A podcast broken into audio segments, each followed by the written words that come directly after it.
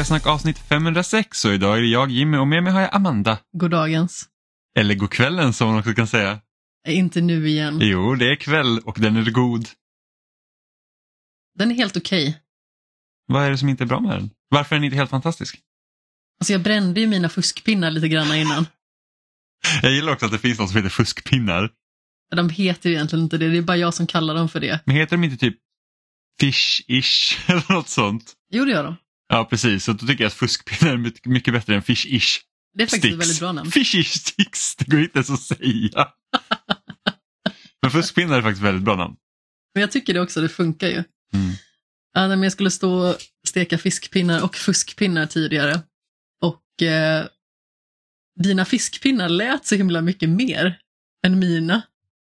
Så att eh, helt plötsligt så brände jag vid mina som var i den andra pannan och det var ju lite olyckligt. Jag gillar också att Amanda när hon lagar mat kör någon form av hard mode. Hon bara, nu är jag också blind. så, så låt mig bara lyssna om maten är klar. Lite jobbigt när man har stek i ugnen, man sätter örat mot den. Står med ögonbindel. ja, precis. Nej men alltså, det syntes liksom inget smatter heller från oljan som jag stekte i. Ja, men sen kan det också bero på vad är det för stekpanna när du stekte dina fuskpinnar? Jag hade den lilla. Den lilla bra stekpannan. Ja, den lilla Ja, bra. okej. För det kan också vara skillnad liksom, beroende på hur Jag oljan vet inte vad beter de har sig. för namn. Sigurd. Nej, det är ju scanpan. Ja. Så att eh, det kan göra skillnad beroende på vilken panna man har också om det smattar så mycket eller inte. Men är det inte typ samma beläggning på, på fuskpinnarna som fiskpinnarna? Jag vet inte, jag tror ju att det kommer ut mer fett ur fiskpinnarna. Ja, det gör det mm, mest troligt ja. Så det är förmodligen därför det liksom börjar smattra mer. Plus att de har varit djupfrysta innan så de har förmodligen samlat på sig mer vätska. Ja, det är sant. Det är, sant. Det är saker som inte jag har tänkt på.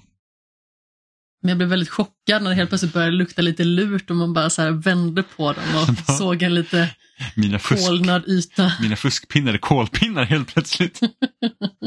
Koldolmar. Ja, ja fast kåldolmar ska inte vara svarta. Men jag försökte vara rolig. Ja, och misslyckades fatalt. Ja, det var ju Kan man, kan man säga så? Fatalt. Ja, det kan man väl säga. Men betyder det? Jag trodde att det betydde. Jag vet faktiskt inte. Jag, jag, tror jag, aldrig, na, jag tror jag aldrig använt det ordet på det sättet. Eller jag tror jag aldrig använt ordet punkt. Jag tänkte fatality på engelska. Fast det är inte samma sak. Men fatalt tänkte det funkar bra. Men jag vet inte om det funkar och nu blir jag förvirrad.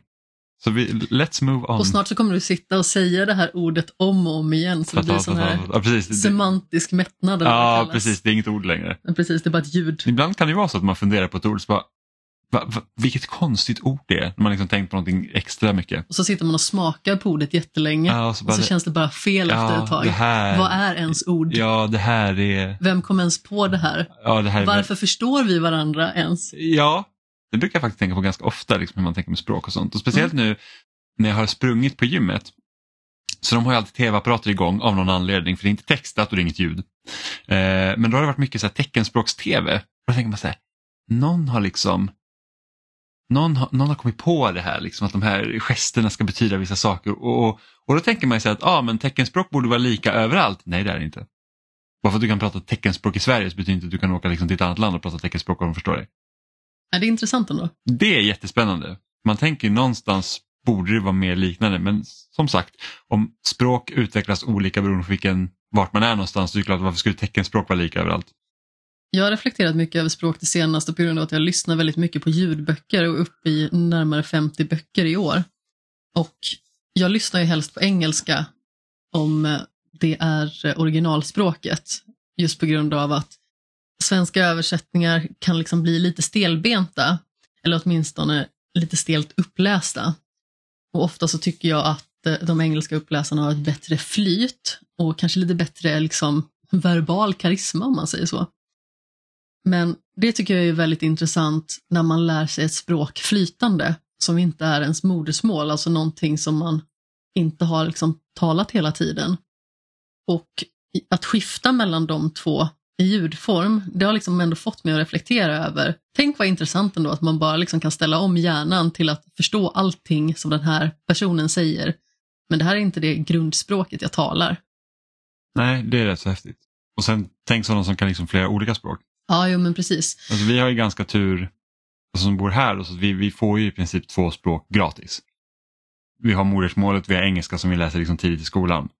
Eh, I USA är det inte alls lika självklart ens att du kan ett annat språk än engelska.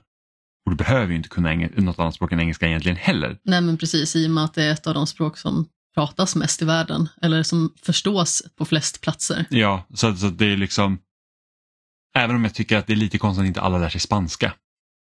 Precis som vi lär oss engelska till exempel. Med tanke på att de har en ganska hög, eh, hög andel av eh, latinamerikaner. Ja men precis. Så att jag tycker så här att om engelska är deras svenska så borde spanska vara vår engelska. Förstår vad jag menar? Ja, när jag hade en lagkamrat som var från Tyskland och eh, flyttade med sin man till Finland. I och med att han är därifrån. De fick en dotter som de lärde både då tyska och finska. Plus engelska för att de reste en hel del. Den är ändå stark. Mm. Trespråkigt litet barn. Ja men precis och sen så visst i, i början så kan det vara svårt för dem att hålla ordning på vilket språk de ska prata när men det brukar rätta ut sig efter ett tag. Ja, ja men exakt. Men det är häftigt ändå liksom att man bara sömlöst kan gå över till någonting annat.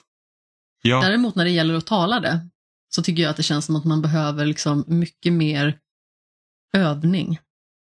oh ja, oh ja för det, det är liksom att det är annat att ha ett ordförråd som ligger typ latent när du ser orden Ja, men än att du precis. måste hämta upp det själv när du ska prata. Det är mycket lättare att förstå än att uttrycka sig. Ja, jag tror jag gjorde någon så här typ test typ några år sedan. Så här, bara, ja, men hur mitt ordförråd liksom jämfört med liksom en, en, en skolelev då, i, i ett engelsktalande land. Jag tror jag Mm. låg typ det var en massa olika ord man fick testa på. Jag tror jag låg på typ så här sjuan Mm. för en engelsktalande person. Då. Eh, vilket jag tyckte var lite dåligt med, med tanke på att jag anser mig själv vara liksom kunna tala engelska flytande. Men det är så att det är sällan jag pratar engelska. Ja, men det är faktiskt väldigt synd. Jag tycker att det är kul att prata engelska och framförallt liksom när man har någon som pratade som sitt modersmål får man liksom ett helt annat flyt också. Jag hade ju en kollega på en av eh, klubbarna som tyvärr har stängt eh, och som också flyttade till en annan stad då. Som jag tidigare träffade i stort sett varje vecka och ibland flera gånger i veckan. Och han kunde ju prata svenska, men i och med att det liksom var så bekvämt för honom att alla ville prata engelska med honom så fortsatte han att prata engelska. Och det tyckte jag ju också var väldigt trevligt för att då fick jag ju en anledning att prata engelska. Och han var ju dessutom från Oxford så det var liksom en väldigt trevlig brittisk engelska att också lyssna på. Ja. Sen så har man ju kanske en kollega då som är från Italien och ska prata engelska istället och det är ju det värsta. Inte för att det inte på något vis skulle vara charmigt utan för att då börjar man prata med den italienska brytningen tillbaka. ja, den är ju pinsam. Eh, Jo, men han, han var en kollega som eh, hade väldigt mycket charm mm. och den vilade väldigt mycket också just på den här brytningen för att han uttryckte sig på ett väldigt roligt sätt med den. Så det var så himla lätt att falla in i den där dansen liksom sinsemellan verbalt. Mm.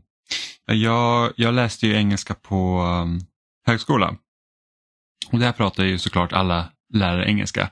Och det var till den grad att så här, är den här personen verkligen liksom, kan hon något annat språk än engelska? Kan hon prata svenska? Det visste man inte. Sen så fick jag liksom kontakt med läraren alltså utöver liksom studietiden för jag var liksom med på andra eh, åtaganden. Och hon pratade, hon var, hon var från Sverige.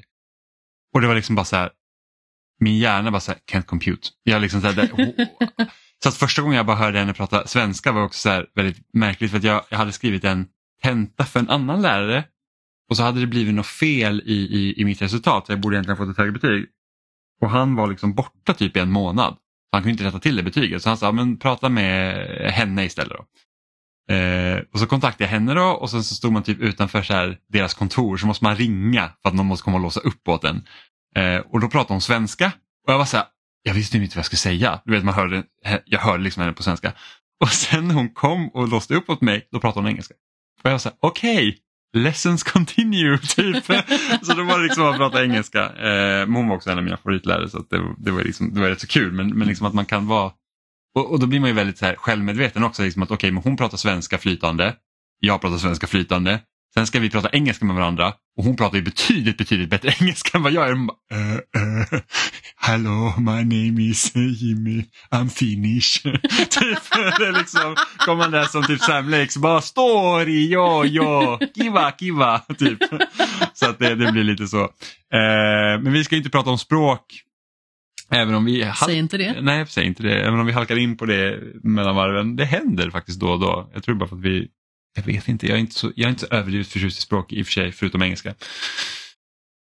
Nej, men på något plan är vi ju intresserade av språk i och med att vi gillar att uttrycka Ja, oss, jo, både liksom i skriftlig form och i ljudform. Så är det, jag är betydligt bättre på att prata, även om, även om jag då inte var så jättebra på att prata på engelska då, på samma sätt. Jag tycker nog att jag är bättre på att skriva.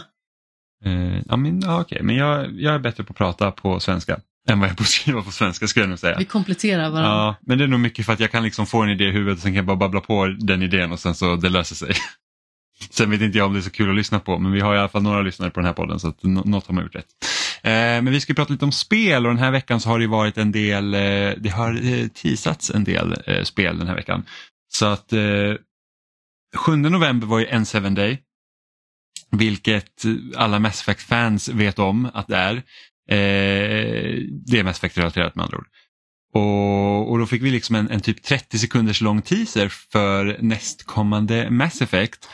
Och ja, jag antar att om man verkligen synar den här trailern med ner till hårsäckarna så kan man hitta ganska mycket hemligheter och sånt. Eh, jag har sett liksom folk har spekulerat på internet att det har varit eh, saker kopplade till Liara och det har varit liksom saker kopplade till Andromeda-galaxen och lite sånt. Eh, och det har också kommit rapporter om att det här spelet kanske först släpps 2028 eller 2029. Så att det är ganska långt bort. Eh, Bioware arbetar ju på Dragon Age 4 just nu också så att det, det kommer ju först. Men så undrar jag, jag minns inte om vi har pratat om Mass Effect. Vad det nu ska heta, jag säger Mass Effect 4 eh, så kan vi ignorera Andromeda. Vad, vad önskar man egentligen från ett nästa Mass Effect? Jag tror att vi har pratat lite om det här tidigare. Alltså, man önskar ju förmodligen någon form av anknytning till de tidigare spelen. Men Vilka spel? Vilka av dem? de tre i originaltrilogin. yes. Eh, och liksom på det sättet också att man känner att det inte heller blir för mycket. Man vill ju inte känna att det liksom ska vara ja, men lite som Rise of the Skywalker till exempel. Ja, så att det inte blir, det ska liksom inte bli typ, oh, här har en referens och här har en referens. Och, eller? Mm, precis. Tänker att det liksom, det Man vill ju blir, att det ska göras snyggt på något sätt. Det får gärna liksom kilas in små referenser som kanske för vissa också försvinner bort helt i tomma intet om man inte har liksom så djuprotad koll. mm, Men som sagt, det är alltid trevligt att göra vissa referenser och naturligtvis så kan det ju alltså helt sonika vara så att vissa delar också vilar mycket på det föregående materialet. Men bara liksom så att inte det är hela grejen och att man faktiskt vågar ta lite nya språng också. Men sen så har ju verkligen grundtrilogin en så stor liksom genomslagskraft så jag tror verkligen att folk i alla fall vill se någonting som eh, visar att de hänger ihop. Det, det beror lite på vad spelet kommer handla om. Och vissa spekulerar ju liksom att, att, att Shepard kanske har en stor del i det hela igen. Även om man kanske inte får spela som Shepard. Eh, och, och Det är liksom Shepards arv på något sätt kanske. Ja, men förmodligen. Och vi vet ju att sen en tidigare teaser så kunde vi se vad man tror då är Liara letar ju efter Men någon. precis, och hittar en del av en, en Seven-hjälm. Precis. Eh, och spoilers för Mass Effect 3 nu som är 10 år gammalt, över 11 år gammalt, eh, är det att i ett av sluten så kan man se Shepard dra efter andan eh, i, typ spillrorna av citadellet som då är vid jorden. Eh, men liksom egentligen, mest troligt är att Shepard dör. Vad vill du själv ha?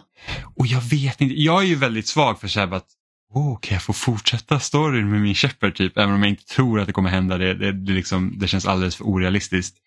Eh, Det kommer förmodligen vara så långt in i framtiden. ja, abs- absolut, det kan ju vara en bit in i framtiden då, men, men eh, vem vet hur man tar tillbaka en död karaktär. Eh, Ja.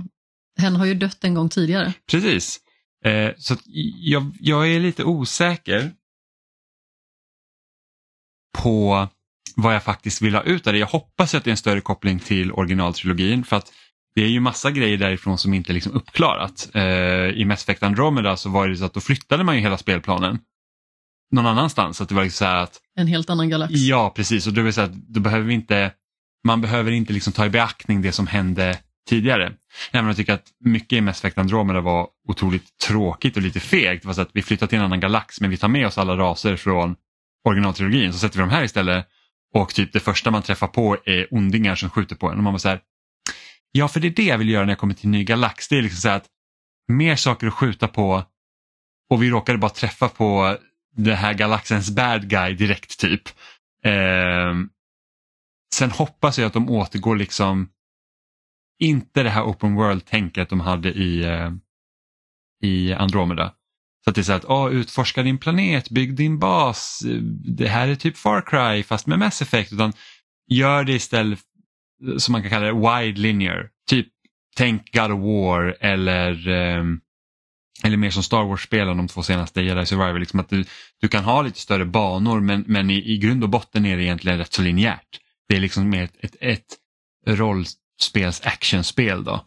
Eh, det hade jag hoppats på så att det, och, och verkligen liksom trycker på, på storyn och liksom det är viktigare att göra typ uppdrag åt dina kompanjoner än att typ liksom åka runt i din bil och samla typ växter. Det hade jag inte velat göra. Alltså Andromeda var ju verkligen det här att det kändes verkligen som att det här, den här trenden som var just då att allt ska vara open world och du ska liksom kunna spela det här spelet typ 50 timmar utan att egentligen ta det någon vart. Mass Effect hjärta Stardew Valley. Vilken grej det hade varit ändå. Åka runt och samla växter. Ja, nej, fy fan. Så bara typ, jag vet inte vad man kan föda upp. Man kan flytta det tillbaks långt bak i tiden när typ Salarians var typ sniglar. Eller något sånt. Det är jättekul i, i Mass Effect 3 för då kan man ju ha Har man en silo med så här baby Turians. Ja, men precis. Men det är ganska kul, i Mass Effect 3 så kan man ju ha en, en Prothean som eh, kompanjon. Som man liksom, han har liksom varit i en Stasis modul typ och så väcker man upp honom. Så han är ju liksom, han har ju minnen från när Reapers kom till galaxen senast. Innan de kom liksom till eh, ja, trilogin som är på då. Och det är så kul för Salarians är typ den smartaste rasen i Mass Effect-universumet just nu. Liksom, de är superintelligenta. Och de som lever kortast. Ja, precis. Och han, och han typ så tittar på dem och han bara You used to eat, vad fan sa han? You used to eat flies eller något så här, typ som att de ska vara små så här, amfibier bara. Jätteroligt. Alltså, han är typ den roligaste att ha med enbart på grund av det för att han, han, han släpper så många dräpande kommentarer om, om, om eh, liksom hur universumet ser ut just nu. Då. Eh, så det är värt att ha med honom bara för det. Eh, men ja, jag hoppas att det blir mer som, som de äldre spelen snarare än att man liksom försöker open world gameset. Och om man då vill ha open world så gör liksom banorna kanske lite mer breda. Men, men fortfarande kan det vara rätt så linjärt. Tänker jag. Men du har inte klarat Mass Effect 3 än? Nej, det har jag ju Nu faktiskt spoilar inte. jag slutet för dig och massa annat men Alltså jag vet ju redan vad som händer. Jag hade ju koll på hela berättelsen i alla tre spelen innan jag hade spelat spelen. mm.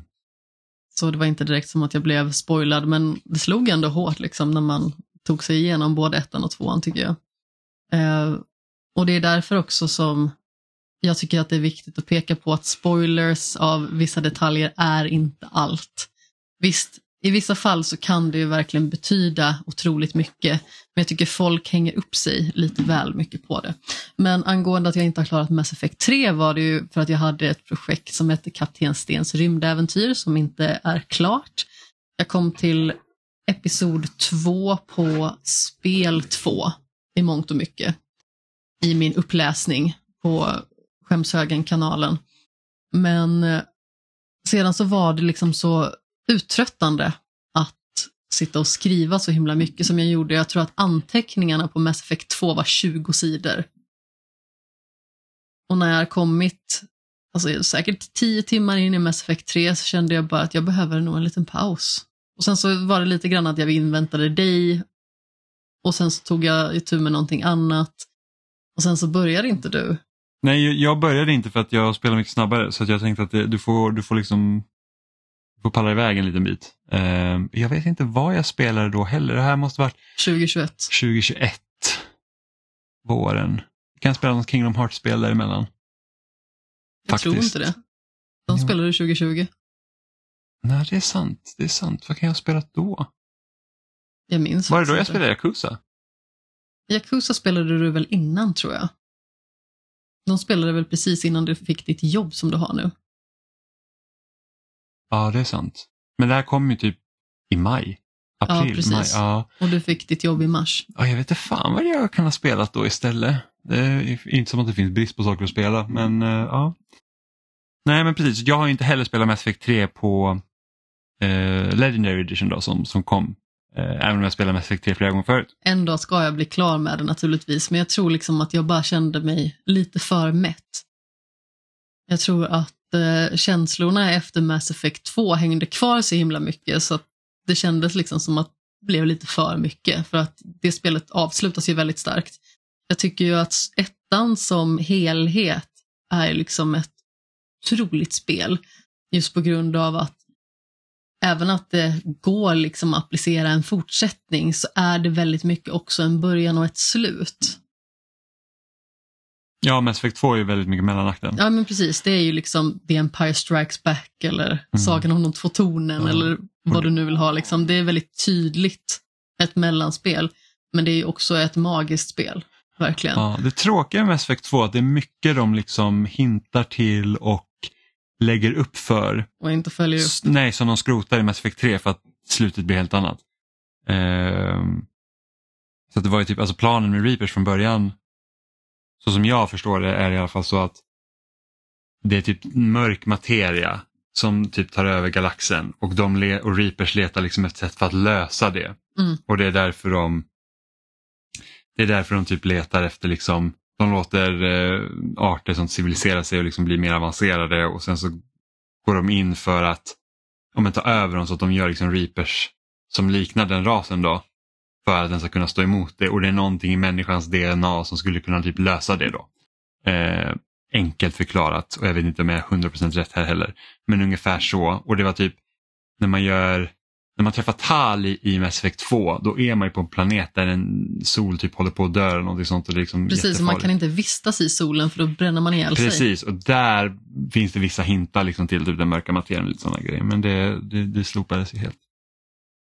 Det var något annat bullshit istället. Eh, Men jag ser väldigt mycket fram emot nästa Mass Effect. Och, så här, och visst, så här, 2028, 2029, förmodligen inte ett, ett spel som kommer ens den här generationen, kanske liksom tidigt nästa generation. Men samtidigt, vi, vi är också i ett läge nu där det kommer så mycket spel att jag känner så här, att det gör egentligen inte så, alltså så här, Det är tråkigt att det liksom är så långt bort för att Mass Effect, det, när det är bra så är det riktigt Det bra. hade nog känts bättre om det liksom var så här 2025. Ja, ja absolut. Men det, det är kanske då Dragon Age 4 kommer. Eh, och då är det så här att ah, det, det, det finns att spela liksom. Ja, absolut. Eh, men det är inte det enda som har teasats. Det, det var ju så att det kom ut en, först var det kom ut en artikel från Bloomberg som var typ så här bara, ah, eh, GTA 6 kommer att visas eller kommer att utannonseras den här veckan. Och sen kommer en trailer tidigt i december och det var precis det som hände då. Så det kom en, ett meddelande från ska vi se, någon av Housersarna. De är bröder. Någon, någon, jag, jag kommer inte ihåg vem det var som har slutat, det var Dan, Dan eller Sam Houser som har slutat, men en av dem i alla fall. Och det var så att ja, men vi, Rockstar fyller 25 och bla och det är spännande och, och allt det där. Och vi skapar fantastiska spel, woo. Ehm, och i, i, kom, missa inte sen i, tidigt i december så kommer vi släppa en till på GTA 6. Och, och det var det. Så att vi, vi vi vet ju lite redan från GTA 6 att det, det förmodligen kommer det vara Vice City. För att det, det, det var ju en stor läcka eh, för GTA 6, eh, om det är typ ett och ett halvt, år, ett och ett halvt två år sedan. Där man fick se väldigt mycket från spelet. Eh, oklart förvisso, men, men, eller ofärdigt. Men, men fortfarande liksom få se en del grejer. Och det är också med att det blir typ så här Bonnie and Clyde variant på berättelsen eh, där man spelar som två protagonister, då, en tjej och en kille. Eller en man och en kvinna. Eh, och Vice City då som är en version av Miami. Vilket är väldigt kul för att det är Vice City är ju den staden nu som inte har fått göras om i, i HD-eran då som man kan kalla det som börjar med GTA 4. Eh, vilket är så kul för det har gått längre tid nu mellan GTA 6 och GTA 4 än det var mellan GTA 4 och GTA 3 till exempel. När GTA 3 är Liberty City och vilket GTA 4 också är. Eh, och GTA 3 kom 2001 och GTA 4 kom 2008. Och, då tänker man, och sen så kom GTA 5 som är då San Andreas eh, till viss del då med fokus på Los Santos som är eh, Los Angeles och sen så tog man inte med San Fierro som är San Francisco och Las Venturas som är Las Vegas. Men det är liksom den huvudsakliga eh, staden då och lite omkringliggande. Eh, men sen så är det också då och då är det Vice City kvar av de här ställena som kom då under Playstation 2-eran då mm. för de tre spelen. Eh, och det är det man tror det nu ska vara GTA 6 här då. Men samtidigt så att hade de gjort Liberty City igen så har det ändå gått längre tid mellan, mellan fyra och sex än vad det gjorde mellan tre. 15 år. Ja precis, så, så det är liksom så här man bara, ja, de hade kunnat göra det igen och det hade liksom varit helt annorlunda. Typ. Så det är lite spännande. Eh, men jag ser väldigt mycket fram emot GTA, GTA 6, om det nu kommer heta GTA 6, det vet vi inte heller. Men det jag tänkte fråga dig var för att du är ju inte GTA-frälst. Nej. Men då, har du spelat något GTA? Alltså jag har ju, precis som jag säkert har pratat om i den här podden tidigare, testat och känna på det lite grann. Um, jag fick låna handkontrollen en gång, körde igenom en folkmassa, fick på mig rikslarm och sen så körde jag ner från en, bo, en bro och landade upp och ner i en eh, container. Det gick inte så bra för mig. The fun stuff. Som andra ja, och sen en annan gång så råkade jag sparka en gris och så blev jag jätteledsen. The fun stuff. ja, nej, men som sagt, eh, jag har kollat en del på när eh, både fyran och femman spelades i mitt eh, förra samboförhållande faktiskt. Det var e-, ett av, eller två av de spel som gick varmast liksom. Jag försökte ju lite mer att eh, utforska lite olika upplevelser. Medan eh, han fokuserade kanske mer på att verkligen så nöta in sig på få upplevelser. Och GTA var väldigt populärt där. Så eh, jag har ju sett en del av det och har ju liksom eh, koll på Roman till exempel från eh, fyran. Ja, Cousin, let's go some bowling! Ja men precis, bara, man har ju fått se dem typ vara i, i en bar och typ spela biljard eller någonting och så vaggar de därifrån båda två. Mm. Men vad hade fått dig att bli intresserad och testa nästa? Ja, förutom då så att ja, det kommer ett GTA, det är stort, jag vill testa det. Utan vad hade liksom fått dig att ja, men det där skulle jag vilja spela? Alltså inte mycket. uh, Nej men alltså, jag vet inte riktigt. Vissa spel känns bara inte som ens grej. Och vad är det som inte känns som din grej då med GTA? Alltså det är svårt att förklara. Det är någonting som gör att jag inte känner någon form av dragningskraft till det. Alltså som sagt, jag kan ju gilla kaos i spel. Som sagt, jag har ju spelat Like a Dragon Gaiden. Men eh, alltså det måste nog vara någonting utöver det vanliga, liksom. kanske någonting i berättelsen som liksom verkligen säljer in mig eller karaktärsdynamiken eller någonting. Jag tror liksom att jag aldrig riktigt har fastnat för upplägget eller liksom berättelsen på det stora hela och sådär. Och visst, det var väl ändå intressant med som sagt tre karaktärer i föregående spel och att de hade olika mål och sådär. Men som sagt, någonting i mig känner liksom bara inte dragningskraften. Och det låter ju väldigt flummigt och jag är en person som kanske inte är så jätteflummig, men jag kan inte förklara det bättre än så. Vissa spel klickar man kanske inte riktigt med på någon nivå. Mm. det tidigaste minnet jag har av GTA däremot, det var när min bror tog studenten vilket måste ha varit 2001.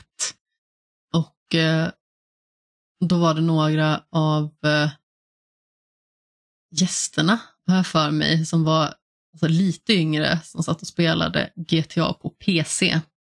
Och då var det ju en ovanifrån vi, helt mm, enkelt. Så, så, det var ju GTA 1 eller 2 gammalt liksom. Och hur gammal var jag då? Nio år.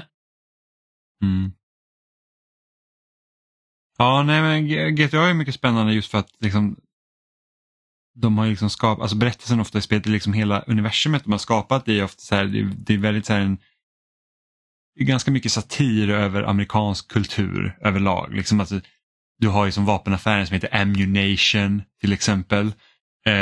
Um, och det liksom, ta GTA 4 där det var liksom, du spelar som Nico Bellic som är en, en, en, en, en invandrare egentligen och kommer liksom till den amerikanska drömmen och blir liksom insåld där av sin kusin. Liksom att ja, men här det är liksom, jag har bilar och det är tjejer och det är världens liksom lyxigaste våning och bor mitt i New York och lalla. Och så kommer han dit och han bor i ett jäkla ruckel. Och den amerikanska drömmen existerar ju inte. Inte som den kanske gjorde förr. Att du liksom, mm, klyftorna ökar, de rika tar, tar liksom det vad du har och, och har du inga pengar så kommer du liksom ingenstans. Det är jättesvårt i alla fall. Och speciellt då om du är eh, utlänning. Ehm, så, det, så GTA 4 är ju typ mitt favorit GTA liksom, när det kommer till berättelsen just för att den var liksom mer Ja men det kändes som att den, liksom, den, den tog på någonting viktigt. Eh, sen GTA 5 där, där fanns det också en del liksom maskulinitet och lite sådana grejer. Eh, men där också det spretar lite mer som du har tre protagonister du ska bolla mellan. liksom, en av dem känns som inte får tillräckligt mycket plats, en är ett helt jäkla psykfall. Ja, Trevor. Ja precis och sen så har du ju Michael då som jag tyckte ändå var liksom mest intressant bara för att liksom, aha, med, med liksom hela den här, hur gör du när du är typ gammal kriminell men också ska bolla liksom med familjen och lite sådana grejer. Men, men sen så går det liksom lite överstyr ibland. Nu är det ju liksom, det som blir spännande med nästa GTA det är det att det som de mycket har liksom satt satir som tidigare, liksom överdrivet och skruvat upp det liksom till max. Det är typ Det är verklighet idag. Liksom alltså, att, eh, F, eh, alltså USA efter Trump är liksom, det är inte samma, det har hänt jävligt mycket de senaste tio åren.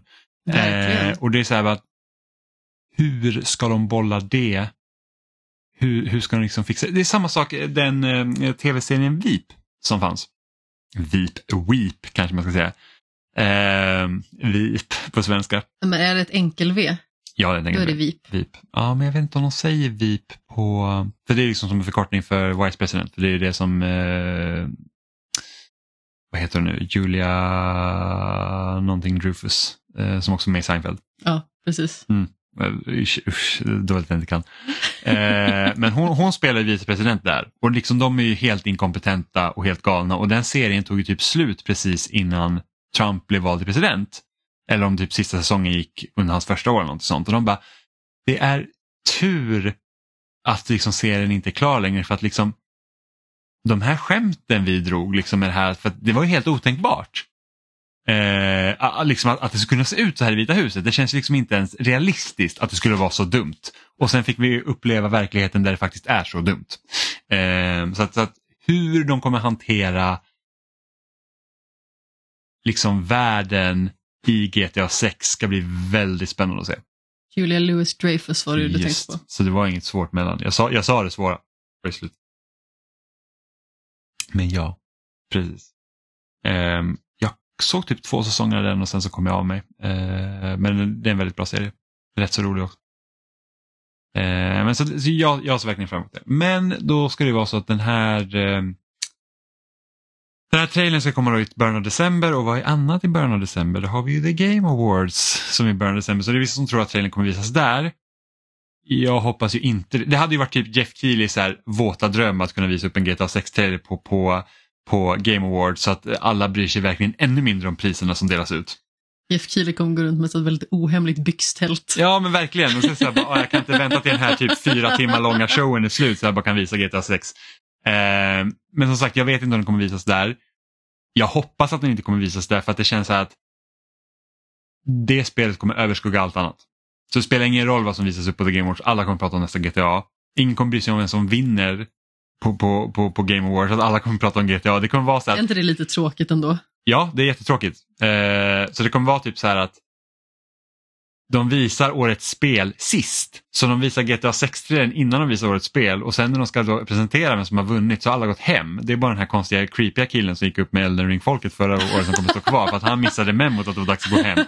Eh, men eh, Game Awards, precis innan vi egentligen satt oss och spelade in idag så, så, så fick vi äntligen, eller äntligen som vi har väntat, eh, vi har fått se nomineringarna till eh, årets kategorier då för The Game Awards.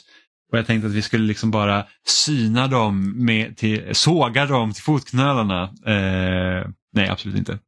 Kolla så fel de har. Kolla bara liksom så här, lite så här, är det något vi känner att vi vill spela här som vi har missat? Vad, vad, vad liksom, hur tar vi tempen på det som då resten av eh, amerikansk spelmedia anser är det bäst i år? I röven! Eh, ja, precis.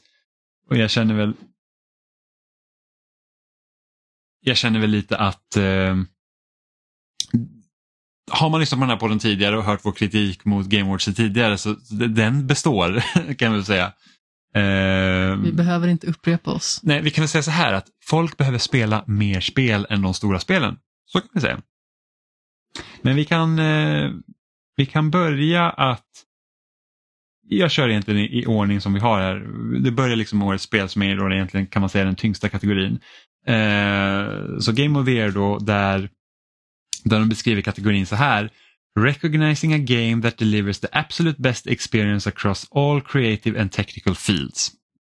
Och de dominerade är som följer Alan Wake 2, Baldur's Gate 3, Marvel Spiderman 2, Resident Evil 4 Remake, Super Mario Bros Wonder och The Legend of Zelda Tears of the Kingdom. Jag sa Legend väldigt konstigt men det, det får bara vara så. um, Fem uppföljare. Ja. Om faktiskt. man inte räknar Super Mario Bros Wonder då. Jo, med tanke på att det är en av de längst gå, långtgående serierna i spelindustrin. Jo, så men det är inte en uppföljare på Nej, det, det är inte, en uppföljare som, nej precis, och Zelda i, i vanliga fall brukar inte heller vara en sån uppföljare som det i år. Precis. Eh, men det är väl egentligen inga, det är väl egentligen inga, inga frågetecken här egentligen att det är just de här spelen som är nominerade. Jag kan väl tänka det, det spelet som sticker ut är nog Resident Evil 4 Remake. Skulle jag ju säga. På grund av att det är en remake? Ja, ja och det kom ut tidigt under året känner jag väl också. Um, Väldigt uppskattat dock, i synnerhet kniven. absolut, så det, det är liksom, och, och Resident Evil 4 Remake är ett bra spel. Um, så det är inte det, men, men liksom, det känns som ett ganska det känns som ganska säkra kort ändå som, som ligger i den här toppen. Vem, vilken tror du vinner? Ja, det är faktiskt lite svårt att säga ändå. Men som sagt, Baldur's Gate 3 ligger ju väldigt bra till, tror jag. Jag tror också det. Jag, jag, jag tror Baldur's Gate 3 kommer vinna mycket på grund av att Tears of the Kingdom är för likt Breath of the Wild. Och Baldur's Gate 3 kändes som att det kom liksom från typ ingenstans helt plötsligt. Ja men precis, och det var så himla om... länge sedan föregående spel kom också va? Ja absolut, men det är en helt annan utvecklare nu också. Så att Baldur's Gate 2 utvecklades av Bioware. Plus att det är i mångt och mycket unisont älskat. Fast det är Tears of the Kingdom också. Fast det är det inte. Jo det tycker jag. Det ligger typ på 97 på Metacritic tror jag. Men jag har ändå hört ganska så många som säger att visst, det finns mycket likheter med föregående spel men att de liksom inte uppskattade lika mycket. Däremot har jag inte hört någon säga ett ont ord om Baldur's Gate 3. Mm. Och visst som sagt, det här är ju liksom bara inom en ganska så nära grupp eller liksom inom den spelsfär som vi kanske diskuterar spel inom. Men samtidigt så känns det ändå som att det kanske betyder någonting. Av de här spelen, vilket hade du röstat på? Marvel Spiderman 2. Mm. Det är ju också för att eh, det är ett av de två spelen jag har spelat. Ja, precis, precis. Det, det, här, det svider lite att inte ha spelat Baldur's Gate 3 jag känner verkligen, jag tror verkligen inte ja, Det svider jag, faktiskt för mig också. Jag tror verkligen inte jag gillar det spelet. Jag hoppas ju att under Game Awards vi kommer typ få ett releasedatum på spelet till Xbox för då köper jag det direkt och så har vi vårt jullov eh, eh kirrat. Man vill ju vara human bard och spela vicious mockery. Exakt, jag säger det. Net 20, let's go, som man säger. Ett av de bästa klippen jag har sett ja, någonsin. Verkligen. Jag kan se det bara för att jag behöver bli glad ibland. Eh, jag tror ju av de här som vinner, jag tror att det är Baldur's Gate som tar hem det här. Men av de här så tror jag det hade varit roligast om typ Alan Wake 2 hade tagit det. Ja, men det tycker jag också. Jag tycker ju liksom att det är en intressant satsning och det känns ju väldigt mycket som att Remedy har gjort någonting som är exakt det de vill göra. Alltså, man kan aldrig veta vad som händer inom deras fyra väggar eller hur många väggar de nu har. Men samtidigt så känns det väldigt mycket som att det här är så tydligt deras vision. Mm. Och att de lyckas förmedla det på något sätt, det säger ju en del. Och som sagt, jag har ju sett alla de här spelen, förutom Baldur's Gate 3, spelas väldigt mycket. Jag har ju sett dig spela alla de spelen som inte jag har spelat. Så det är inte precis som att jag inte har koll på dem, det är bara det att jag inte känt mig tillräckligt investerad för att spela dem själv. Eller tillräckligt modig. Resident Evil 4 och Mm. Alan Wake. Vad fan. Mm. Ja, men precis. Ehm, är det något du känner sakna här? Alltså som sagt, man saknar ju mindre spel. Alltså Mm. Och- och- små spel, alltså nu menar jag inte Ja, nej, min, precis, mindre men spel liksom- som är att jag ville reducera listan till Ja, två. precis. Exakt. De jag har Bara spelat. Spiderman 2. Enkel vinst.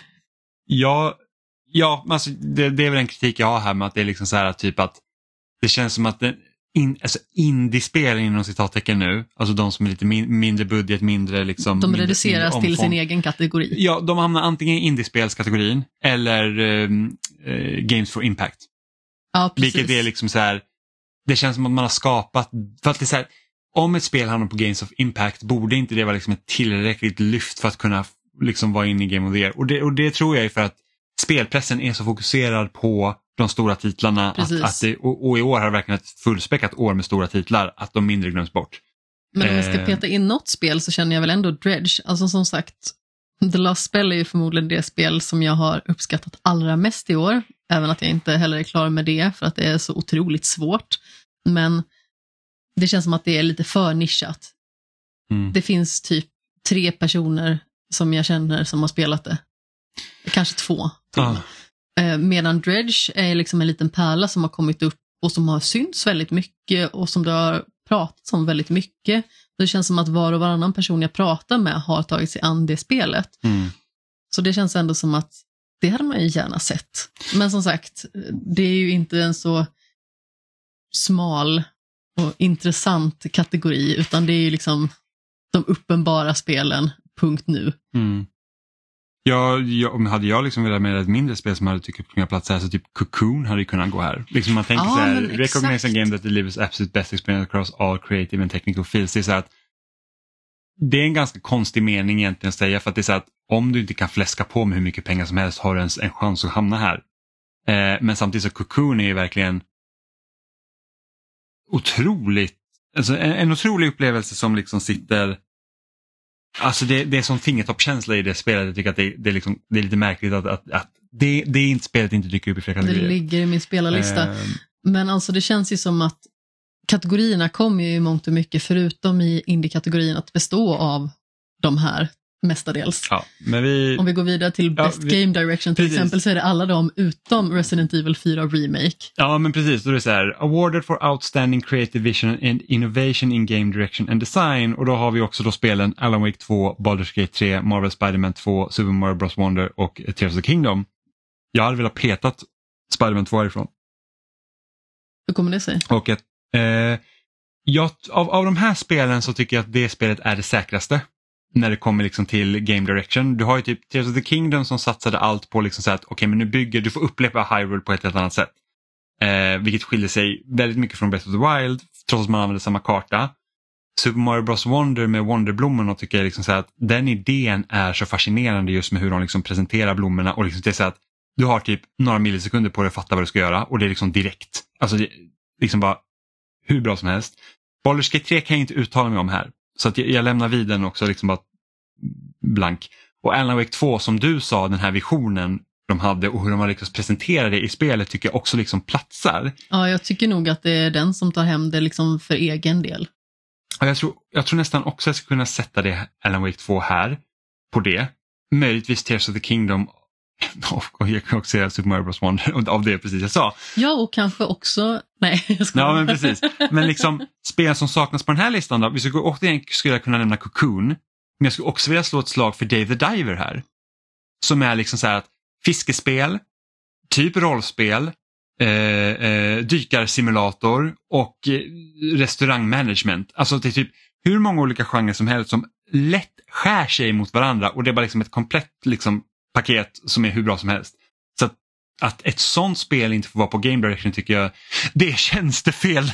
Nej men det är liksom, Tjänstefel, men inte överraskande tjänstefel. Nej, men precis på grund av att the Diver är inte det här liksom superstora liksom AAA, kvadrupel A-spelet. men det är så att folk spelar för lite varierat. Det är liksom det är ungefär, alltså, och det här har vi sagt förut också när det kommer till Game Wars, det är ungefär som att Oscarsgalan hade typ varit Mission Impossible och MCU-filmerna. Mer eller mindre. Och Fast and the Furious. Så det, det, det är lite det som jag tycker är tråkigt. Eh, men vi pinnar vidare. Det här är en annan spännande kategori. Då. Så Best Narrative for Outstanding Storytelling and Narrative Development in a Game. Storytelling. Storytelling. Eh, då har vi Alan Wake 2, Baldur's Gate 3, Cyberpunk 2077 Phantom Liberty, Final Fantasy 16 och Spiderman 2. Och där kan jag ju egentligen också bara välja en, känns det som. Men eh, det är ju mest för att jag inte har spelat de andra spelen. Mm. Men ligger inte Alan Wake rätt bra till här också? Jag tror att Alan Wake 2 ligger rätt bra här också. Men här är återigen sån här liksom, eh, här är ju en sån grej där liksom att är det ett spel som typ fokuserar mycket på story, då hamnar det automatiskt här. Eh, det finns ju andra sätt att berätta eh, liksom berättelser också. Eh, och nu kommer jag, det här är väldigt så deep cut, men jag tänkte jag spelade ett spel som heter It comes in waves tidigare år och jag förstår att det här spelet aldrig skulle hamna på den här listan. För det Eller typ, Vemba. eller Vemba för den delen, precis. Eh, skulle också kunna hamna här. Men jag tänker typ It comes in waves som är så att det är 20 minuter långt. Du spelar på en, en okänd planet, du spelar en karaktär där alla till synes hatar dig. Du har en behållare med en växt som du ska ta till ett ställe och hålla den vid liv genom att använda liksom vattenresurser. Och sen går det typ in liksom i, i din karaktärs typ sinnesstämning och, och du försöker se vad har hänt med den här karaktären, varför tycker ingen om honom och, liksom, och hela spelet egentligen baseras typ på självförakt. Väldigt snyggt. Och det är ett sånt spel som, som liksom använder mediet på ett speciellt sätt som inte riktigt hade kunnat göras i film på, på det sättet som de gör då. Mm. Eh, som hade absolut kunnat platsa här och sen typ har vi Venba, kanske inte världens bästa spel men det var så att okej okay, men vi upplever, hur upplever vi andra kulturer? Jo vi kan göra det via mat och, och, och, och hur gör man mat? Jo man gör mat, vilket man gjorde i Venba. Vilket var liksom också så här att det är lite annat sätt att hantera narrativ i spel då. Men sen så har vi liksom så här, okej okay, men här har vi cutscene tunga spel och de hamnar här. Hade jag fått peta någon härifrån så hade det varit Final Fantasy 16. För jag vet liksom inte riktigt vad, vad Final Fantasy 16 gör liksom så speciellt i sin story här så att det gör att den platsar på det sättet, alltså så högt. Mer än att den har Mer att- mycket story. Yes, mer än att den har mycket story. ja. Eh, sen så var det ju skitcoolt med liksom typ så här stora titaner och man fick slåss och allting sånt. Men, men liksom storymässigt, mm, ja, jag vet inte, det är typ slavery is bad. Och det är bara, ja jo, det kan vi väl skriva under på. Men gjorde vi någonting med det då? Nej, inte riktigt. Inte på det sättet som jag tycker liksom borde vara för att hamna här. Liksom. Eh, Alan Wake 2 har ju en annan, liksom, så att, där kan man ju prata om liksom, att oh, men de blandar liksom, spelsekvenser med, eh, med eh, live action-sekvenser och det är liksom drömvärld och, och hit och dit. Och så att, fine liksom. Eh, Baldur's Gate 3, inte spelat, som sagt, kan inte liksom säga det. Spiderman 2, bra story, vet inte om jag säger att det är liksom bäst narrative design. Jag vet liksom inte riktigt vad de gjorde för att det ska liksom platsa här förutom att ha en story. Eh, Phantom Liberty har jag inte spelat så jag kan inte säga. Många gillar ju den. Ja absolut, många, jo, många gillar det men många gillar Fast and Furious också. Det vinner inte på Oscarsgalan för det, exempelvis.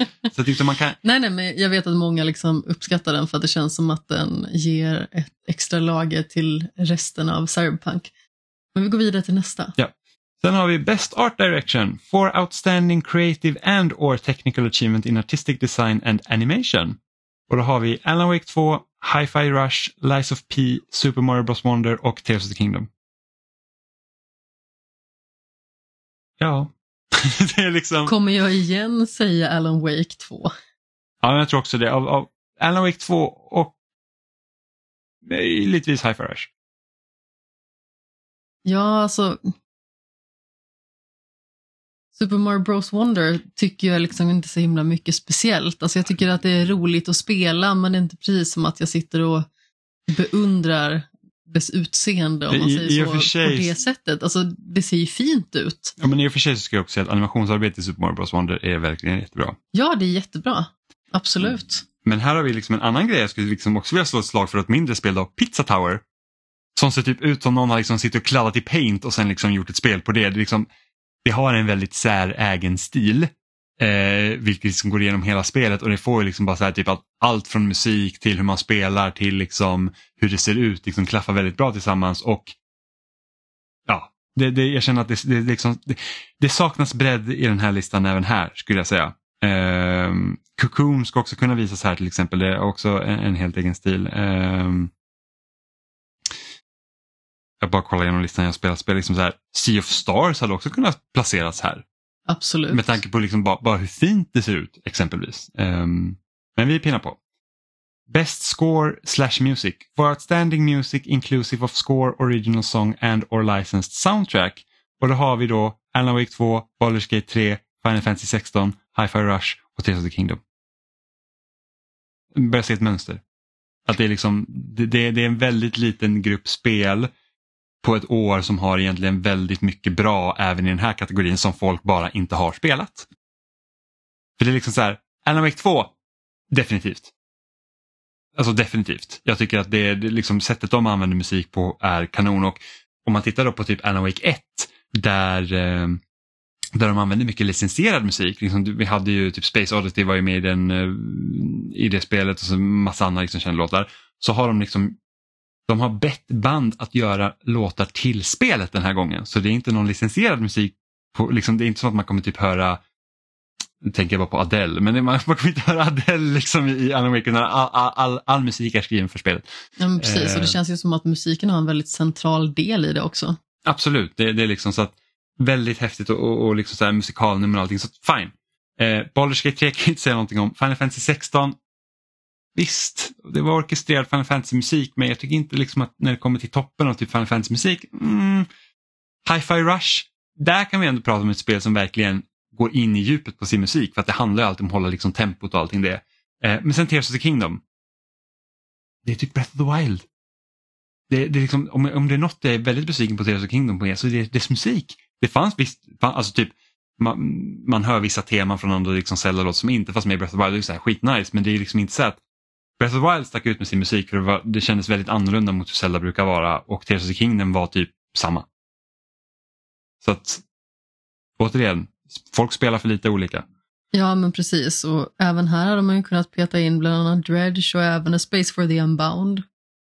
Och, och Space for the Unbound är jag jätteförvånad över att det inte det hade någon chans på typ bett, alltså det är ett spel som jag hade kunnat tänka mig hade kunnat sitta på Game of the Year stolen ett annat år. För att jag vet att det är så många som har pratat så gott om det när det kom ut. Och sen mm. känns det som att de bara glömt bort det. Det har inte jag heller spelat by the way, men jag har sett när du har spelat och jag har ju hört när andra pratat om det. Men liksom Best Score Music, en av mina favoriter i år, det är Cassette Beasts. Ah. Det hade ju aldrig hamnat här för att folk inte spelat det. Så att, eh, ja. Jag är väldigt förvånad över också att Diablo 4 inte finns på fler listor. Det pratar ju folk så jäkla mycket om när det kom. Jo men precis och sen så ebbade det ut så himla fort. Mm, verkligen. Det på grund av att det hade så himla mycket fart i början och det var så himla många som var med på tåget och sen så var det väl vissa aspekter som gjorde att folk liksom till slut bara blev avtända. Mm, men det är typ också så här att vi fick inte spela, vi som inte hade en switch i maj kunde inte spela Zelda så vi tog det första bästa som kom ut. uh, best audio design, recognizing the best in-game audio and sound design, Alan Wake 2, Dead Space Remake, Hi-Fi Rush, Marvel Spiderman 2 och Resident Evil 4 Remake. Och här, tror jag, här skulle jag nog säga nästan Hi-Fi Rush skulle vinna på den.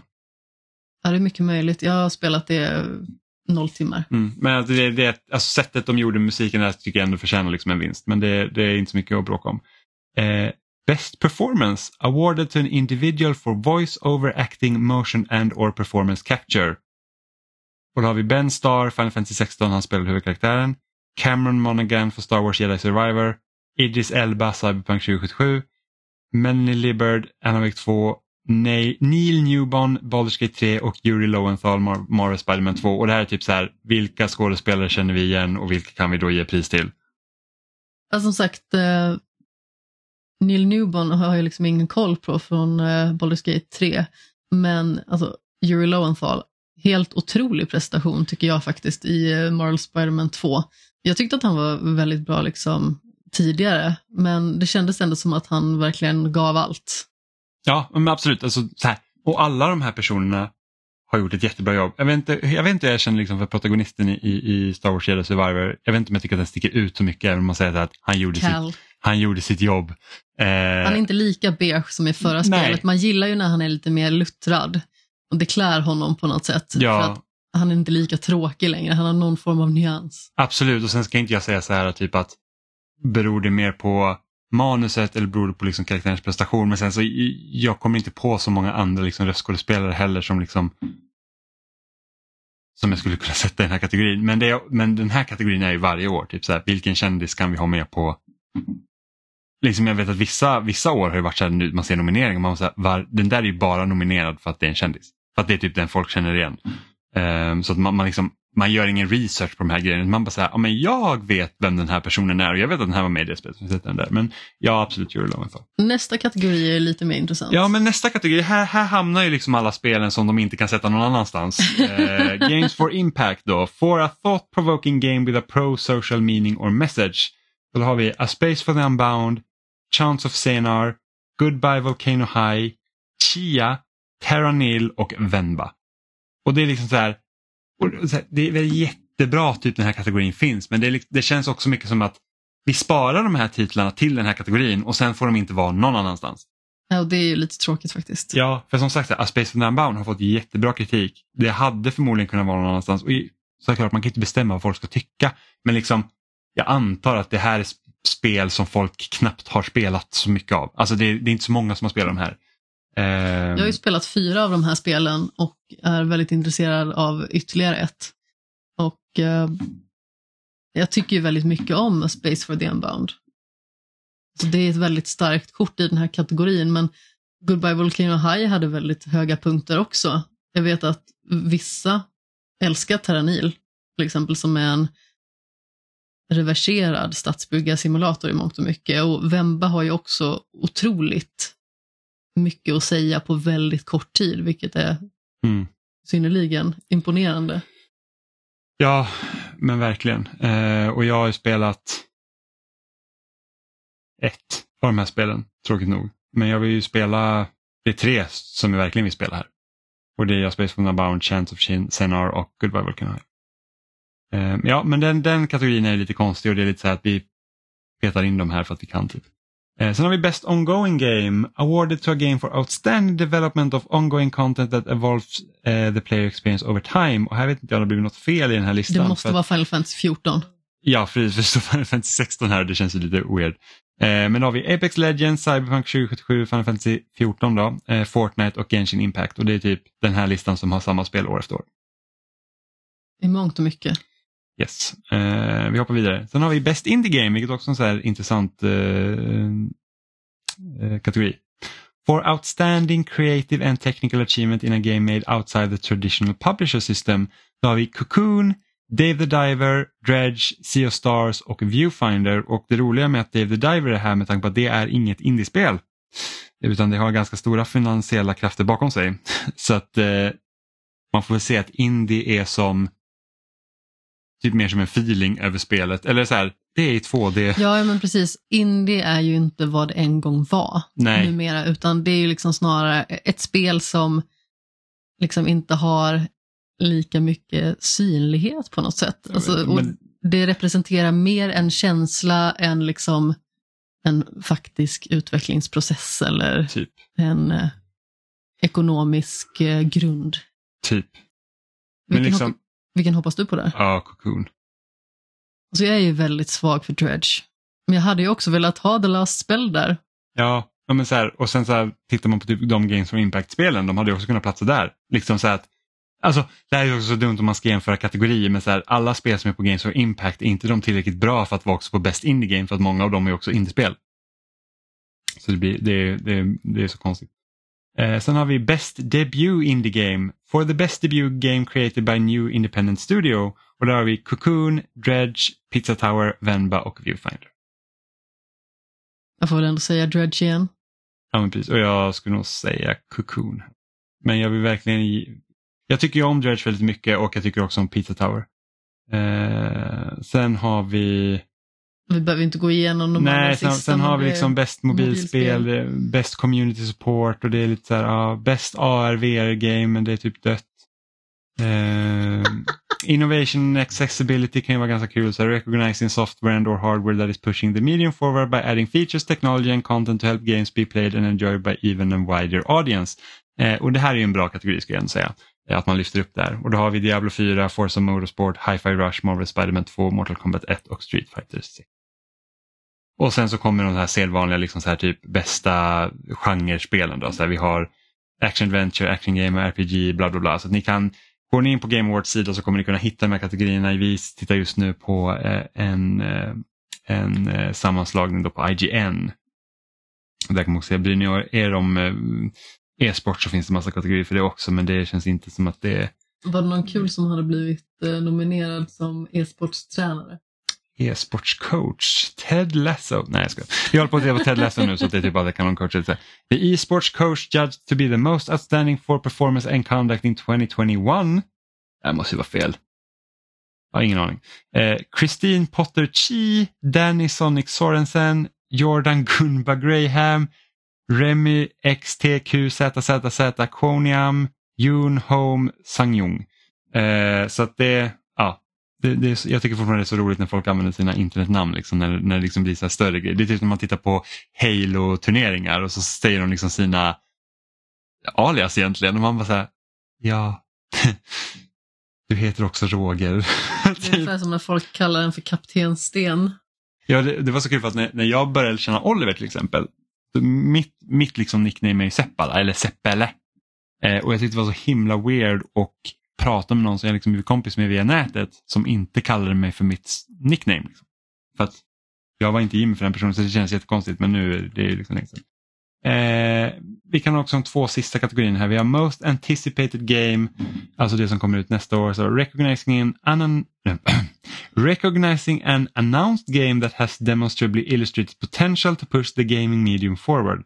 Och då har vi Final Fantasy 7 Rebirth, Hades 2, Like a Dragon Infinite Wealth, Star Wars Outlaws och Tekken 8. Eh, och jag tycker väl att ingen av de här riktigt har illustrated potential to push the gaming medium forward. jag tyckte det också så här konstigt, för det är typ bara så att vi ser fram emot det här spelet. Jag har mest pepp på Hades 2 tror jag. Absolut, och jag tror jag ser mest fram emot Rebirth här, men det är så här bara, vad gör Final Fantasy 7 Rebirth som, inget som ingen har gjort i medium tidigare? Det får vi se. Precis. Um, alltså det är liksom så här att det är jäkligt luddigt. Och sen har vi Best Adaption, vilket jag tror att är en ny kategori för i år med tanke på hur mycket liksom, eh, speladaptioner vi har fått i annan media. Så vi har Celebrating Game Inspired Projects Across Entertainment including TV, Movies, Comics and more. Och då har vi Castlevania Nocturne, Gran Turismo, The Last of Us, Super Mario Bros Movie och Twisted Metal. Och där kan ju inget annat än The Last of Us vinna. Jag tror att Last of Us har väldigt stora chanser. Jag har inte sett Castlevania Nocturne men om det har samma kvalitet som originalserien eh, på Netflix så skulle jag också kunna säga att den skulle kunna vinna. Den kommer inte vinna för att folk har, mer folk har sett Last of Us som har röstat. Ja men precis, alltså, jag sitter ju ofta och lyssnar på en podcast som heter Dumma människor. Även de pratar ju om The Last of Us liksom. Mm. Och The Last of Us var ju, var ju väldigt bra. Alltså det ska man inte sticka under stol med att det var en väldigt bra tolkning av, eh, Otroligt. ä- ä- även om jag tycker att slutet gick lite väl fort. Ja, men det är ändå rätt så skönt att de som också skapar spelet har varit så in involverade i processen och sett till att det blir en njutbar upplevelse för både de som har spelat spelet och de som inte har spelat spelet. Ja men precis. Och sen så finns det alltid rötägg som tycker att det skjuts för lite. Och det är ju sådana som bara spelar spel för att skjuta och som bara kollar på serier för att kolla på folk som skjuter andra. Mm. Eh, ja men precis. Så det, men, men det var Game Awards. Så det här går av stapeln 7 december så vi lär ju prata om det här i början av december. Då. Eh, och det är liksom vi som har vunnit, vunnit och eh, vår sedvanliga kritik om att folk är sämst. Nej okej, jag ska inte vara så sur och bitter men jag tycker verkligen att, att spelmedia borde spela mer bredd. Och vi, jag kan också säga att vi faller ju också lite offer för att vi också spelar mycket av storspelen såklart. Jag dyker liksom inte ner i typ någon glömd bakgård i Steam och bara så här, hmm, är det här spelet kul liksom? Du säger ju att jag gör det ibland. Ja, du gör det ibland. Du kan vara så här, åh det här spelet såg jag på PC när jag var så här, jag hade aldrig för mitt liv köpt det där baserat på det jag ser. Typ. Men du bara så här, ja, ja, jag har inte sett att det här har fått någon recension av någon och jag bryr mig inte för det här tycker jag så kul ut. Och det är liksom, ibland önskar jag att jag också vore så. Men jag är inte så. Men det är liksom, eh, jag spelar mer bredd än vad som i alla fall presenteras i de här listorna så kan jag säga. Jag skulle nog säga att eh, hela spelsnack spelar mer bredd än vad som representeras i de här listorna. Ja, men, men samtidigt så visst, det, vi kan ha, alltså ja, men sen, när man läser liksom beskrivningarna på de här kategorierna så tycker inte jag alltid att nomineringarna stämmer överens med det som faktiskt står. Nej men precis, men jag tror att det är för att vi kanske är en annan typ av spelare också. Alltså det låter ju som att vi på något sätt är speciella och så är det absolut inte. Utan snarare att vi är intresserade av spel på ett sätt där, där vi liksom eftersöker spel som kanske ger oss någonting annorlunda. Men, Och vi vill ha olika typ, typer av upplevelser. Vi söker liksom inte nästa spel som ger oss exakt samma sak som det spelet vi senast spelade. nej, och sen tror jag också att i Sverige har spelmedia varit väldigt bra på att lyfta upp mediet på ett annat sätt. Mm, Liksom har man typ läst Superplay och Level och, och liksom hela den biten så tror jag att man liksom har fått det här att de har ändå försökt pusha för att spel är mer än bara skoj. Typ. Det, Ja, men precis. ehm, Och en och- av Sveriges liksom mest inflytelserika spelpodcast som då är Speljuntan som tidigare liksom var gänget från P3 Spel. De är också väldigt bra på att lyfta fram små spel och att faktiskt det liksom inte gå liksom bara dit liksom gemene man går utan de hittar något litet obskyrt spel och så pratar de om det och jag tycker att det är liksom väldigt frigörande för att dels så blir man ju inspirerad och intresserad men det visar ju liksom också att det finns så många, eller så många fler spel för alla än bara liksom de här storspelen. Och jag spelar också storspel, absolut. Jag älskar ju liksom att pluppa runt i Spiderman. Men samtidigt så känner jag att jag vill ha annat också. Mm. Och det är skönt att det finns antingen eh, tidskrifter eller podcast eller dylikt som kan rekommendera de här lite mer kanske svårhittade upplevelserna. Som sagt, jag hade förmodligen inte upptäckt The Last Spell utan att ha lyssnat på den podcasten till exempel.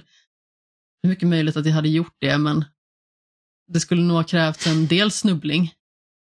Jag Jag hade inte upptäckt det om jag inte hade gjort det här, men jag hade nog gjort det ändå om alltså, jag hade gjort det här. kanske hade gjort det, Ja. men eh, Mm. jag tror att sannolikheten eh, ökade markant i Mm. att jag skulle spela det. Eh, precis. Men, men jag tror liksom just när det kommer från svenskt håll så tror jag att våra stora spelmedier var ganska bra på att lyfta upp de här spelen Mm. liksom från start. Alltså typ, jag, I somras så letade jag efter så gamla leveltidningar som, som jag typ tappade bort. Så jag hittade någon så här typ mm, något så här eh, sommarnummer av Superplay tror jag. Eller om det var Level med typ Killer 7 på framsidan och typ jag, jag liksom så läser man typ ledaren då, eller liksom så här inledningstexten till tidningen och då handlar det liksom så här att ah, men vi anser spel någonting mer. Liksom att vi behöver liksom inte göra samma sak på det här sättet, man har fått något brev av någon. Och liksom att vi tycker att spel ska kunna pusha gräns, äh, eh, gränser, att vi tycker liksom att spel ska kunna vara politiska och kunna ta ställningstaganden och allt det här. Jämför då till exempel med typ, för jag säger ju inte att det inte existerar bra spelmedia i typ USA också. Det finns jättemånga sidor som verkligen skriver väldigt bra och intelligent om spel och som inte har liksom framsidan typ helt blastad med typ reklam av var du hittar bästa liksom Black Friday deals, IGN. Ehm, utan verkligen liksom tänker på spel mer kritiskt och, och, och jag har ju liksom senaste åren har jag ju köpt massor av tidskrifter på engelska som liksom behandlar spel på ett annat sätt. Liksom vi har hela den här Lock-on-serien, eh, vi har eh, A Profound Waste of Time som liksom liknar mer typ Fienden som också var en svensk tidskrift om spel som kom i två nummer som jag, typ, jag och Johan pratar jämt om för att det är typ det bästa vi har läst inom spel. Eh, så det finns ju, men det är bara det att skillnaden är att Superplay var störst i Sverige, om inte GameRact var större, men de var ju en, en gratis tidning så jag tycker inte det räknas helt. Eh, och ska jag vara krass så säger jag att Game Reactor är mer liksom åt IGN alltså det är stora medierna som, som de är i USA, liksom i form av hype och vad man skriver om jämfört med typ Superplay och Level, vad det blev sen. Um, men de var ju liksom stora tidningar som, som hanterade spel på det sättet. Och jag känner liksom att amerikansk spelmedia har mer varit liksom att vi gillar spel typ. Vi har, alltså det, och med det sagt att jag inte har bott i USA och levt under liksom deras liksom speltidningsera men jag har liksom läst IGN liksom kontinuerligt sedan typ 2008 och sen började det sluta för att, så att de texterna som finns här de ger mig liksom inte det jag vill ha. Um, och det tror jag påverkar liksom att vi ser på spel annorlunda. Um, och det vi också pratat om förut. Absolut. Sen vet inte jag hur det känns, liksom, vi har säkert yngre lyssnare som inte har vuxit upp med speltidningar som det finns typ ingen kvar förutom typ robot. Det är alltså sånt man läser på papper. Ja, precis. Bläddra i papper. Med papper, det är sånt man gör av träd. Ja, precis. Men, men så att, träd är sånt som finns utomhus. Så har, ni öppnar era persienner. Så har vi någon yngre lyssnare som, som inte har eh, inte har läst speltidningar liksom, i tidningsformat då, utan liksom kommit in senare och, och, och ändå liksom känner typ om spel på samma sätt som vi gör, så skriv gärna in eh, kontaktetspelsnack.com eh, och säg. För att det hade varit kul att veta liksom hur, hur, hur, hur hittar man dit då? Eh, ja, och jäklar vad länge, vad länge vi pratat. Men vi har, vi har ju spelat lite spel. Du har ju börjat om på Spiderman. Ja, men precis. Jag kan dra en liten vända Du har inte börjat om på Spiderman 2, utan du har börjat om på Spiderman 1. Ja, men precis. Jag har ju börjat spela Marvel Spiderman Remastered, som helt enkelt inkluderar Peter Parkers nya ansikte. Det vill säga det som inte var i originalutgåvan, så att säga.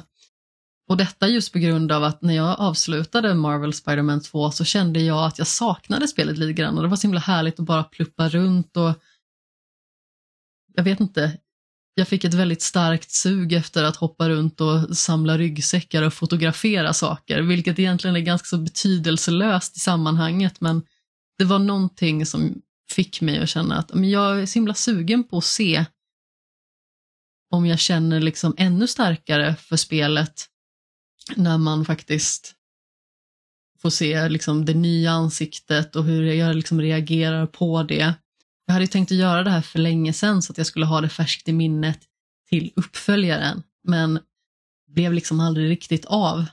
Men nu kände jag att jag var väldigt sugen på det och eh, då tänkte jag att det är egentligen bättre att ge in för den impulsen istället för att inom citationstecken tvinga sig att spela någonting annat som man kanske egentligen borde spela.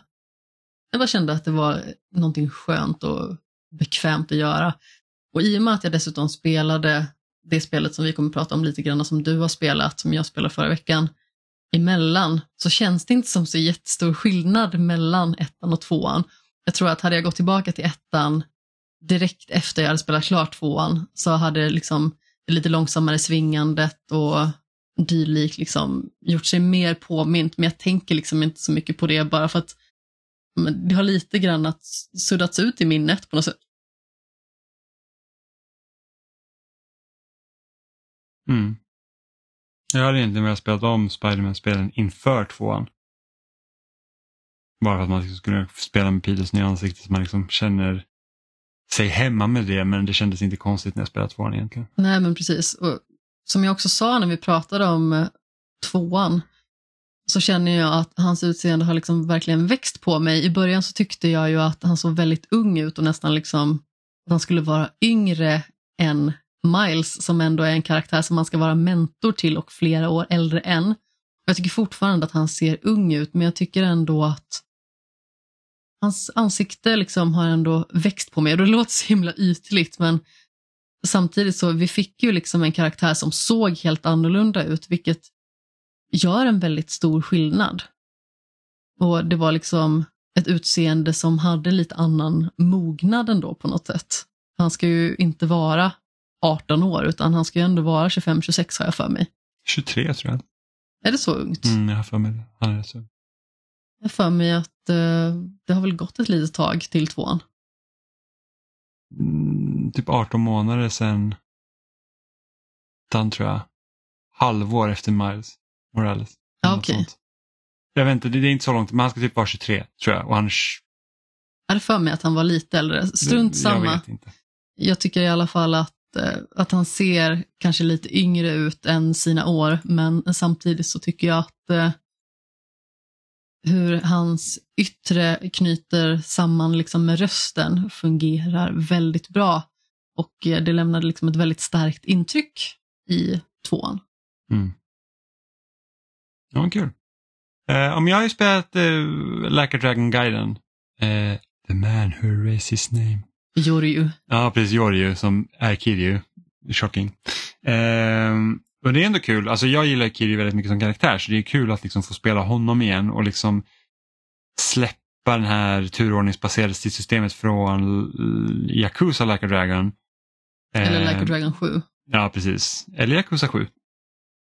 Eh, istället för att köra den igen med, med Kiryu. Eh, sen så märks det ju att det här spelet är en typ som en liten avstickare och att det var planerat som DLC från början. För att det kretsar ju väldigt mycket kring det här liksom kolosseumet eh, som finns i spelet där man liksom kan, ja men det är en arena man slåss på om Ja, man men så vill. precis, det är en form av underhållningsbåt där de liksom bland massa containrar har byggt upp i stort sett någon form av nöjespark egentligen där folk ska få leva ut sina snuskiga fantasier Ja, i mångt och mycket. Och, det är liksom så att mycket av gameplayet kretsar ju liksom kring det, alltså det extra fluffet man kan göra kretsar kring det. Det är typ så att ja, men, du ska liksom ta guldmedaljer på de här ställena, du ska liksom skaffa dig så mycket fans och du ska du ska liksom rekrytera eh, folk till ditt crew och sen så bonda med dem och så att de också slåss för det så att du liksom ska kunna spendera ganska mycket tid där. Eh, men sen är det också de här typ sidogrejerna man kan göra, typ med de här Akame Network med att du har så här små uppdrag som du bara liksom så här, egentligen uppfyller folks önskningar och sen så kör de här substories knutna till det. Att det är liksom det är väldigt mycket sidosaker som gör att storyn tar liksom väldigt lång tid när det kommer igång. Och det är väl typ det jag tycker är lite synd. Ja men precis, Och jag det förstår- känns som att det finns ett ganska stort mellanläge någonstans eh, i mitten av spelet där berättelsen inte egentligen säger så jättemycket på något sätt.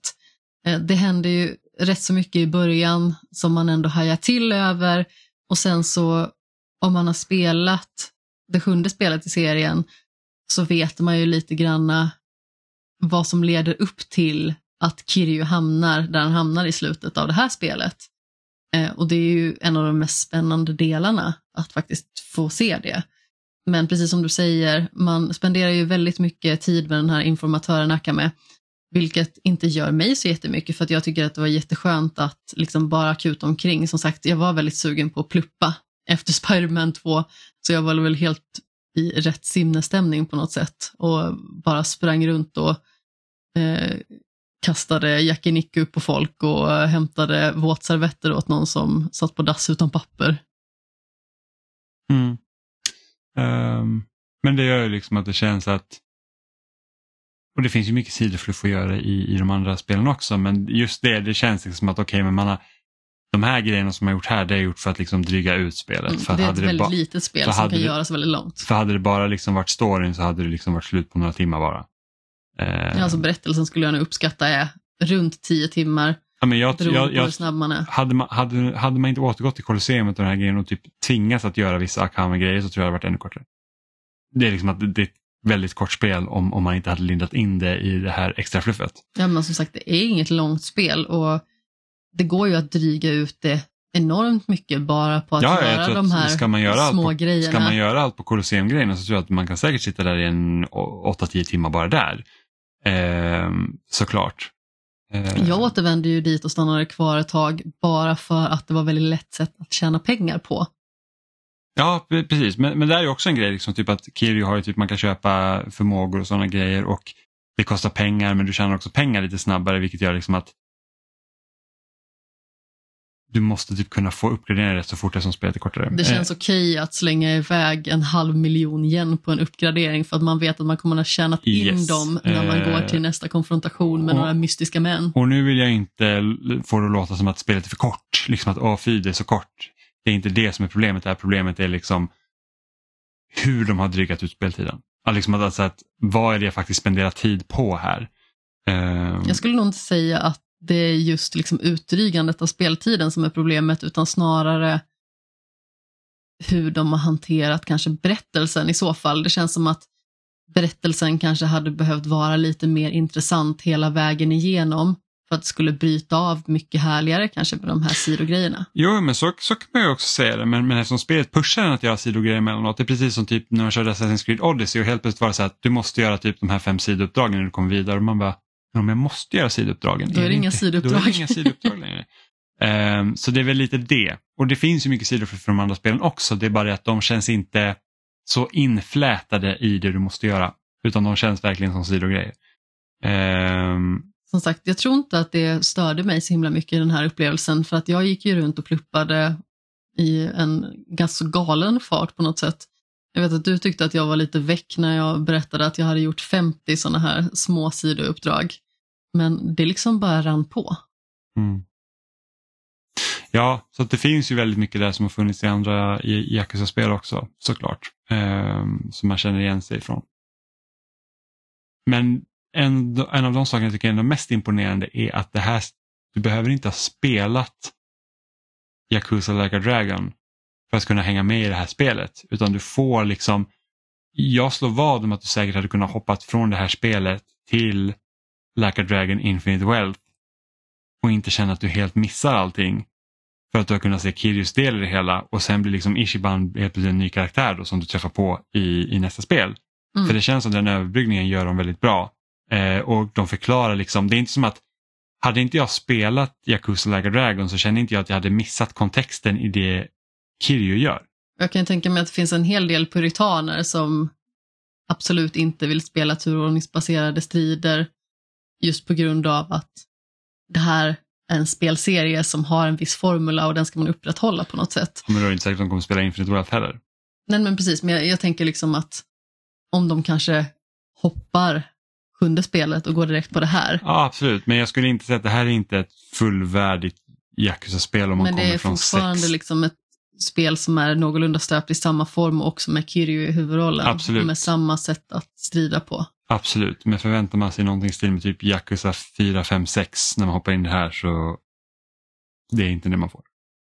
Nej, men det jag menade i alla fall var att det kanske finns vissa som inte alls skulle sätta sig och eh, ta i de här turordningsbaserade striderna med tång. Ja, ja, absolut. Jag, och då har man ju liksom fortfarande en koll på vad det är som har skett. jo, jag, jag förstår det, men man, får liksom, men, men man ska vara väl medveten om att det här är inte liksom ett Yakuza-nummerspel i så fall.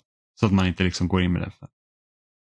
Men det är kul att spela som Kiryu. Jag gillar Kiryu. Och så kommer man liksom köra karaoke med ba Bakamitai och, och lite så. Men precis, det känns som att det är en väldigt viktig uppgift man får när snubben i baren ber en att sjunga Backa Mitai och eh, få högre än 90 poäng. Ja, precis. Det kan man göra. Och den fick man. Bra jobbat. Bra sjungt. Tusen tack. Säger man bra sjungt? Bra sjungit. Det är jobbigt med språket idag känner jag. Ge mig bara en tumme upp så är jag nöjd. Vad bra du sjöng, säger man. så säger man. Du sjöng jättebra. Men har du sjungit bra? Är det rätt? Ja, Det är rätt. Jag vet inte varför. Sjungit, det är bara så att det låter som nonsens. Sjungit. Sjungit.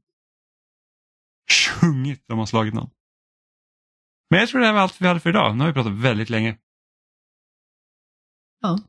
Och det är sent. Det var ju ändå en godkvällens när vi började. Nu är det nästan godnattens. Ehm, så att ehm, vi får säga tack för oss helt enkelt. Eh, och ni hittar oss som varit på spelsnack.com och där finns också alla länkar till ställen vi finns eh, som i din favoritpodcastapp som Spotify, Apple Podcast, RSS-flöden eller på sociala medier som Facebook, Twitter och eh, Youtube. Kallar man Youtube för socialt medie? Nej, det tror jag inte man gör. Vi finns på en videoplattform som heter Youtube, väldigt populär, kom 2005. Eh, vi finns också på loading.se. Där kan ni också kommentera på avsnittet om ni vill. Eller så kan ni också mejla in till oss på kontaktetspelsnack.com. Eller kommentera på någon av våra sociala medier, även Youtube. och är man fortfarande intresserad av liksom skriftliga recensioner och liknande så har ju vi levererat några. Du kommer ju komma med WarioWare Movie till exempel och även Super Mario Wonder har du skrivit och jag har ju skrivit om Marvel Spider-Man 2 och Like a Dragon Gaiden The Man Who Erased His Name. Yes, och vi har också spelat in en spoilercast på Spider-Man 2 som kommer ut på fredag, tror jag. Det beror på. Jag ska redigera det avsnittet. Jag, har, jag måste bara hitta tid till det. Men eh, tanken fredag. är att den ska komma ut. Eh, Vi säger inte vilken fredag. Nej, precis. Inte vilken fredag. Haha. Eh, nu lurar vi er. Nej, men det kommer en spoilercast på Spiderman 2 inom kort. Eh, förmodligen fredag. Förhoppningsvis fredag. Eh, så ni kan lyssna på. Så det blir två avsnitt. Kanske denna vecka eller någon annan vecka. eh, men med det säger vi hej då. Puss i ljumsken.